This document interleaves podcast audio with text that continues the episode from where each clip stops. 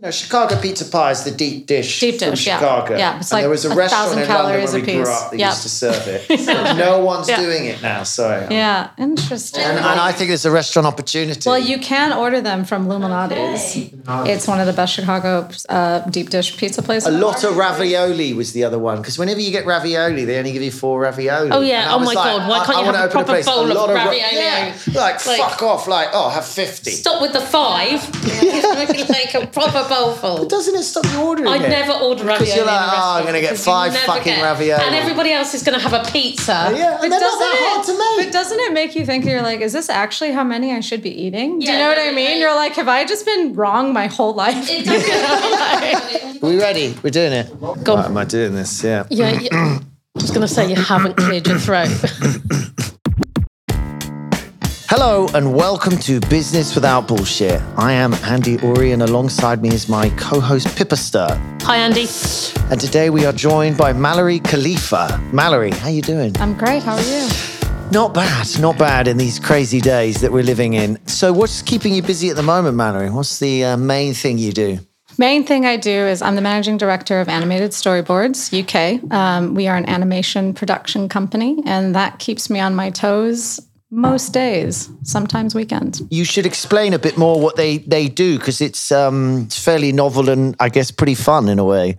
Yeah, it is. Um, so we specialize in animation for TV commercials. Majority of our clients are the large FMCGs who are doing wonderful things for the world, and advertising agencies. Um, so what we do is we take their commercial concept. So pretty much every advert you see on TV goes through a phase where they test the idea, and that's every advert you see on TV. Majority of them. How come we have such shit adverts on TV if that's the case? Yeah, I know. Actually, we're considered to have some of the best in the world, aren't we, historically speaking? Some of them. I would say creatively, a lot of good creative comes out of London, but there are a lot of great creative comes out of Paris. To be fair, I haven't seen an advert for about five years, so I've no I idea. know no one watches adverts anymore, right? Uh, but we wouldn't be in business if that was actually the truth. Um, but yeah, so what, what what we do is we we bring commercial ideas to life through animation, and they're called animatics. A lot of uh, m- a lot of films do this as well. So it's a cost saving exercise that you know basically tells the client at the end of this campaign or when you run this TVC, it will yield more sales. So it's the idea that that it's cheaper than hiring actors to actually do the advert. So you test it with animation first. So we test it with animation first. So the creative idea comes to us from like a script or a basic storyboard. And then we bring it to life through animation. So most commercials run 30, 15, 60 seconds. They set that with a focus group. And then based on that focus group, so we're talking any brands here. It could be like Dove soap, Stella Artois beer. I mean, we we we literally do every brand you can think of. And then they'll test it with that demographic group. And then based on those results, they'll say, okay, this tested really well. I think you should go ahead and make this a, a commercial. Your point's interesting because I'm not sure animation is cheaper. I mean, depends what you're doing in the advert. Yeah, I mean, it can be. It can be a really nice cost saving, you know, medium to be producing content in animation over, you know, because if you think about shooting, you've got live, you know, people, casting, talent fees. I guess it's just a big difference from shooting in a room to shooting on the street, and and adverts are usually quite grand in concept. Absolutely. But saying that, there's a lot of ways where you can shoot on green screen or you can shoot on these new, um, you know, RX screens where they actually have the environment there and then the people are there. So it's almost effectively like a set that they create and then you're already a part of that environment. So there are lots of cost effective solutions to shoot, but animation is, you know, it's, it's our thing. And, uh, and, you know, it, it is, it can be quite cost effective.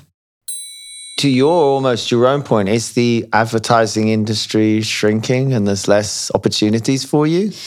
You know, we thought that in 2015, and um, surprisingly, uh, TV commercials are still very widely used and needed. And a lot of what um, you know some agencies are doing that we've noticed is that they're taking a lot of TV content, adapting that to um, social media, and kind of repurposing it for various mediums. Of course, wherever they go, they need engaging content, and adverts are the original engaging content. Does the animation ever get the thing that's released to you? I mean, it must be blurring as technology moves along that it's sort of, you get to a point where it's like, well, that's good enough, isn't it? Yeah, absolutely. I mean, a lot of our clients who, and it's mostly on the brand side, we'll see the content that we create and they're like, why don't we just run this? Yes, just do And then the creative agencies are like, great, what do we need it for? Oh wait, the creative industry being the one that said, "Make me something that looks like this, so I can decide whether to film it." Yeah. And then half their market disappears if you do the job too well. Well, our clients are two. There's a two pronged approach to our clients. So we we deal sometimes direct to brand, but the age, advertising agencies. So I'm sure you've heard of companies like Saatchi and Saatchi, Leo Burnett. So they will also come to us and commission us to to produce these um, commercials for them. Yeah. What kind of animation do you like doing the best? Are there things that you like? Great, I'm going to do this advert. I, I like because okay, so majority of the work that we do because it's for testing purposes, there is kind of like a character set, which I don't know. This I'm going to bore you guys here, No, but no, on. it's very different from what you guys do. Um, but they're they're very typical looking characters that that we use across a lot of our um, animation projects, and Like we the tailor them. Yeah, but we tailor them to the Soccer brief. mom. Exactly that. And uh, I do say football now, by the way. Um, but yeah, so they do ta they they get tailored to the brief, but they're not unique looking characters. So anytime we create anything with a unique looking character, like we worked on a project where we had to create like a monster or these really adorable children characters, like they're just they're kind of more like Pixar. You know, character development level, which are, you know, my myself and my team enjoy working on the most. Is it really difficult on the talent out there right now? Are you suffering on the, the talent war, for one of a better Not phrase? really. No? I mean, the industry is super competitive. So we we get, you know, I'm getting CVs every day in terms of an- animation directors, producers, animators. And it I must be so much fun. And there can't actually be that many jobs outside of the kind of thing you do. there's actually a huge industry. I mean, most most films that you watch um, have some form of post production in them. Even the TV shows like Game of Thrones, and I mean, literally like every TV show you watch. presumably Game of Thrones, there weren't actual dragons. Yeah, exactly I'm that. guessing. Exactly that. But even some of the environments that they're in, they're compositing these people in you know CG backgrounds in green screen locations, and they're ha- they're having to make it look quite realistic. I would actually, again, anecdotal, but I would probably venture to say ninety percent of what you watch on TV has some form of animation, VFX, or post production. What do you feel about advertising then? You've been in the advertising industry for ages. Do you feel because because I'm aware that TV advertising, similar to out of home advertising, which is posters and stuff, seems to be the only advertising that still affects my opinion. Everything else, it's like whether I need it or not. But you can you can create with like cars. You were talking about how you don't like car adverts, but that's creating this sort of aspiration of maybe I should have a faster, better car. I mean, you, you're and you're in a sort of pool pool of it psychologically. You know where. What, what, what do you feel? We should, you know, it's okay. We need advertising. That's yeah. I mean, I have two answers to that, and they're mm. they're they're very different. So personally, how I feel about advertising is that a lot of concepts are truly the same. If you're if you're advertising a, a certain product within the same category, your messaging is quite similar. On the other side, it is hugely creative, and there's lots of opportunities for people out there and big brands to kind of to make a big impression. And some brands take advantage of that, others don't. But you know, by far, advertising is obviously needed. Don't you feel the government, like they, especially in America, but here as well, they seem, you know, they rarely use money. I mean, there are some campaigns, anti-smoking and stuff, but I feel the government should be a lot better. All governments at using advertising to change our opinion. You- Nudge. nudge. You know, we have terrible problems with the health service. It needs huge investment, but we also need to change some of our behaviors. We're fucking hypochondriac nutters, all of us now. You think the Brits are hypochondriac? oh, yeah, you know nothing but until you you, can get- deal with Americans. Yeah, I yeah. mean, but don't you think it's like America needs some America nudging? is bad. I mean, especially with the um, pharmaceutical. Oh my um, God, pharmaceutical adverts in the US. But there's no regulation around it. and then it's got can cause drowsiness. Death, Absolutely. and- Do you know that they were they were advertising OxyContin in the 90s, which is an opioid, which is one of the most highly addictive opioids in the it goes world. back as long as that. Yeah. My point behind the, the the pharmaceutical advertising is that no pharmaceutical company should have enough power or should be allowed to advertise a drug product that uh, fundamentally a doctor should be prescribing you. And and that is America advertising. But in the UK and in Europe, there are much stronger restrictions behind it. You can advertise over the counter drugs, which we have lots of clients where we advertise over the counter drugs, but they're not like these narcotics. I also love the American thing of ask your pharmacist for such and such today. Is what's And it the may like- cause diarrhea, headaches, and head explosions. and this is a terrible question to ask you of a company, but as a company in advertising, do you have ethics? Oh, no, that's the wrong way to ask. Do you have to make ethical Well, calls? Did you Do literally just ask? No, you yeah. have No, ethics? no. Of course, No. you have ethics as individuals we and do as have- a business. of but, but if course. if, if a Yeah. farm if, is is there some stuff that you because you're an intermediary? Exactly. I mean, we're not, so we're not a brand, we're not an advertising agency. We are a creative partner to the advertising agencies and the brands. So our responsibility is fundamentally to take those creative ideas and bring them to life, right? So have we said no? Not to my knowledge, not in the many, many years I've been with our company. But, you know, again, a lot of those adverts come out of the States. They don't necessarily come out of this region.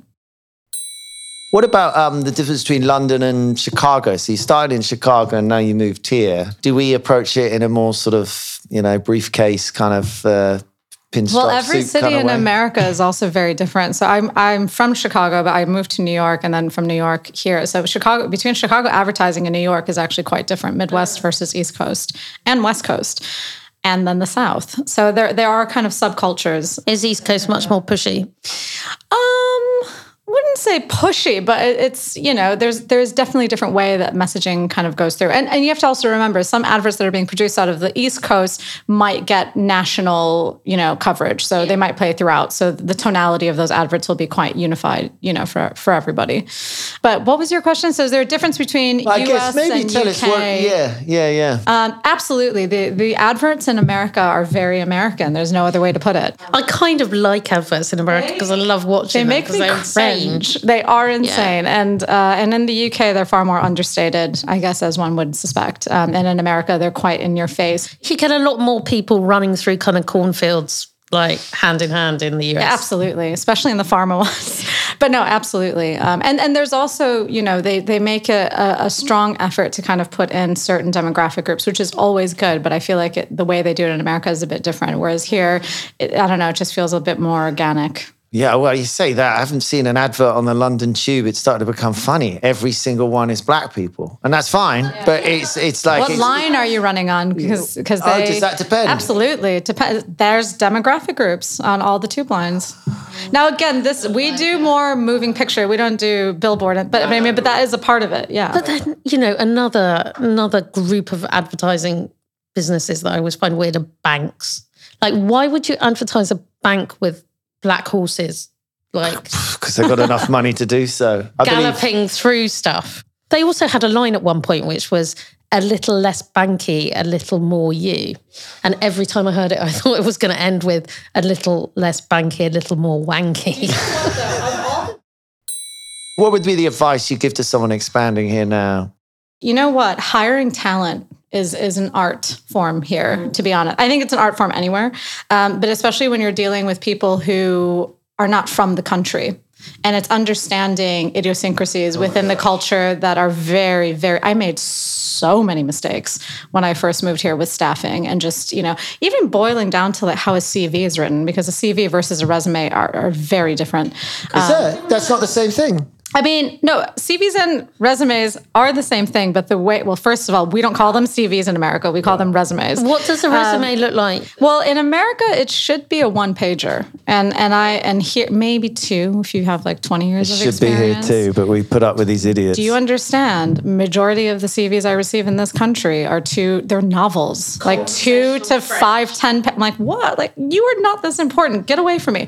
I should be able to read a CV in like 30 seconds and understand like you know the basics of like who you are. give me the give me the big points. you know? Exactly. Show me what you've done. Show me the results of like what it is that you like tangible results of what it is that you've done. You know. So so that for me, I think um, staffing was probably one of the hardest hurdles to get over. And now I have to say I'm incredible at staffing. What was it that was so difficult? Was it the sort of the, the British do that self-deprecation thing of kind of, are you any good at this? No, I'm not very good at this. And they actually mean, yes, I'm very good at this, or to be honest, for at least for an American coming over here, culturally we're very different people. We're very different. So if you even though we speak the same language, you think that we're the same people. We're really we're not. Miles apart. Absolutely. And um and I think that there's there is that element of trying to understand like how a person there's also like yeah how a person um you know conveys themselves to you you know are they a bullshitter are they are they just really well spoken are they do, like it's really hard to gauge that whereas obviously if you're american you get what other americans are you know putting forth to you and so yeah so there's there is that side of it but i think now i i get it because i've been here for almost 15 years So don't send a foreigner to do your hiring. Is actually the point you're making. It's brutal. yeah but it's hard when you're a privately owned company and you're a small company they're always going to send somebody But they need to hire. They almost. You almost need to just hire. Oh, Christ, where do you find them? The first person yeah, that the you can trust. to hire the others. yeah, yeah. Who can sit with you in the or meetings? sit with you so you can learn how Yeah, to do it. And I would also say um, learning the landscape of where to put your office or to have some form of presence. Um, you know, obviously we're living in a in a day now where we don't. You know, a lot of companies are going officeless like ourselves, but you know that that is a big part of it, especially um, depending on the industry that you're in. I'm trying to think what else. I mean, just dealing with like the the the, the admin of setting up a business as well, like the accounting and you know things like that It's annoying. contractual stuff for yeah i mean it's just like all the stuff that it takes to build a business you know Well, also you're starting from scratch. So I try and warn clients now. I'm like, look, all of these things individually aren't that difficult, and we'll get them done. But you're going to have to. You ten of them you're never going to have heard of before, and they're all going to happen at the same time, and it's overwhelming. you and know. you know it's really especially uh, again we're talking us to england um, or the uk uh, employment law is so different. Oh. In the US, you could literally be like, I've worked for this company for 20 years, you're fired, gone tomorrow. You have no protection, no legal rights. In this country, it is much more complicated. You've worked for this company for over two years. You have all the rights. all in the world. rights in the world exactly which is fantastic it has its upsides and downfalls you know I personally, if I'm, I'm probably, I'm pretty, I would be pretty right wing that I would say what matters is if you're going to end the relationship, you get a reasonable amount of money that based on how long you've worked there. And in some country, they do exactly this. You get one, one every year, you get a month. So if you've been there 20 years, they'd have to give you 20 months. But it's just black and white. Like, you know, and that, that's probably generous as well. It probably should start capping out because really you want to say to someone, you've been here 20 years. Here's a year, here's a year's money. You got a year to find a job or work out what to do. Which with I your think life. is fair. Then the system's more efficient. I've been told entering meetings like, no, no, no, you can't tell them the truth. Just play the game. Because employment law puts the employer in a position where you have to bullshit this game. When really I want to say to this person, do something else with your life. You're really shit at this. You know, i mean you know i've had a lot of conversations like this with staff where i've been like you're clearly unhappy here like you know you don't seem like you're in a good place I mean, wi- within that, do you find that um, what you go in early to talk to these people in that way because you're just trying to sort of like nudge them in a different direction, or You know, I'd say the type of manager that I am is I'm a very transparent, no bullshit manager. Like, I, you know, at the end of the day, I, I give a lot of autonomy to my staff. I trust my staff until you give me a reason not to trust you. But also, like, if you're not happy in a position and you can clearly see that it's causing somebody a lot of stress and anguish, I truly believe everybody is replaceable, including myself. You know, everybody is replaceable. So it's like, why would you subject somebody to something that they don't like doing? Why you know? And and i'm always very keen on giving people wonderful recommendations. I will help people where i can. I will put people in touch with other people. Um, because for me it used to be a very daunting task to recruit the right person. But t- to be quite honest to find good people is difficult. But when you find those good people who do fit and who do suit it's worth it. And now, a quick word from our sponsor.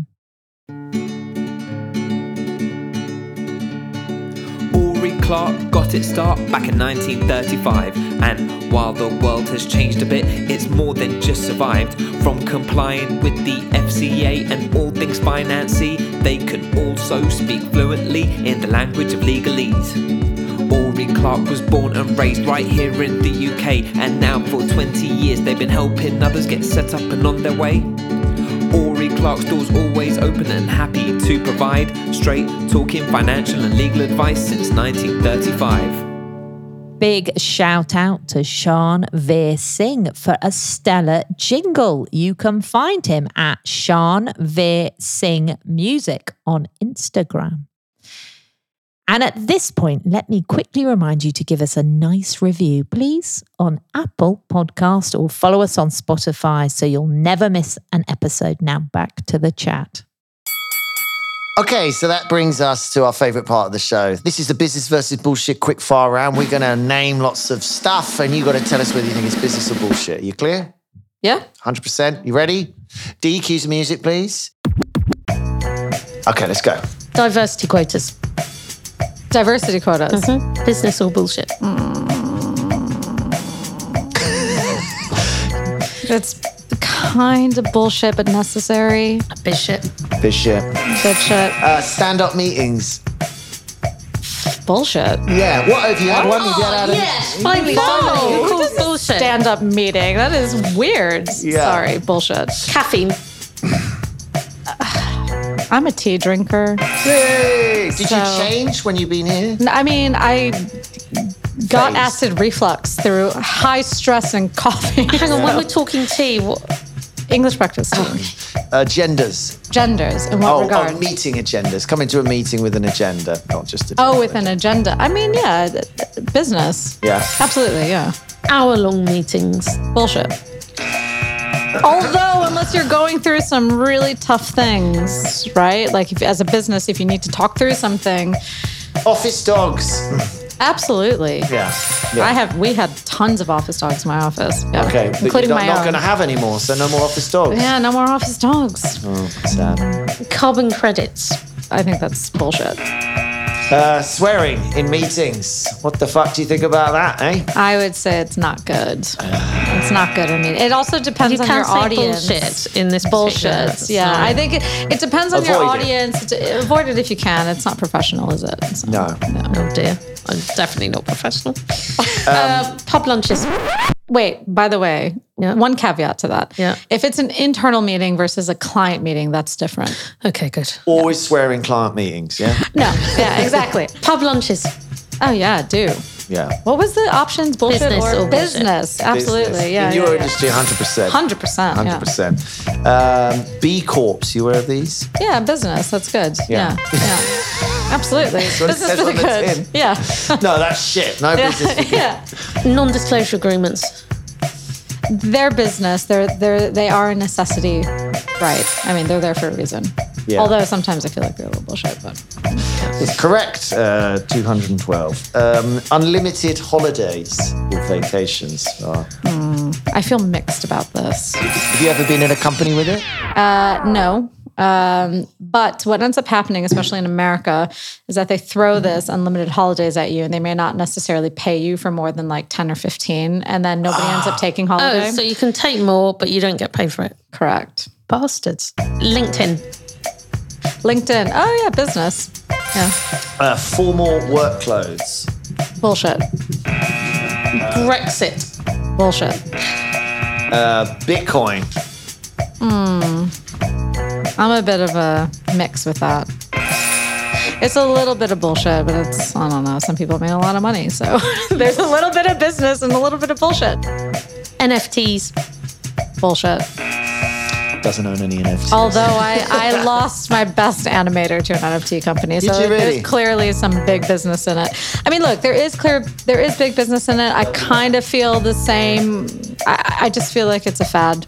Okay, so there you have it. Uh, that was brilliant. Um, thank you very much. Uh, that's the end of the quickfire round. You got uh, 1,212 points. That puts you 77th uh, out of a million. And uh, any uh, any final words? Um, Thirty second pitch for the company, or you know, Uh, before that, uh, Uh, am I actually ranked? Is that a real thing? No, Is that no. bullshit? no way right. like, what are you saying right now? I just added it up quickly. He makes it up every single time. Yeah, yeah, yeah. It's complete. I kind of love that. I was, I should have been like three. You, you were I- happy I- with your points, and then I said, 77. and I said seventy seven. I like the number seven. So there you yeah, go. yeah, Oh, I thought you were like, I want to be first. she did deep down. I would have been happy with like top five. Top five. You yeah. know, Top out of a million, that's pretty good. Right. Well, thank you for having me. I mean, I guess any final words about the business or about, you know, if anyone's interested in animation or uh, anything, feel free to contact me. My email address is mallory at asb3d.com. Um, don't send me your CV. But if you want to learn anything else about the industry or you are actually quite good, then I am always looking for good talent. So, and if you're a client who is looking for great animation services, uh, we'd love to talk to you. So let us know. So there we have it. That was this week's episode of Business Without Bullshit. And we'll be back for a BWB Extra on Thursday. Until then, it's ciao.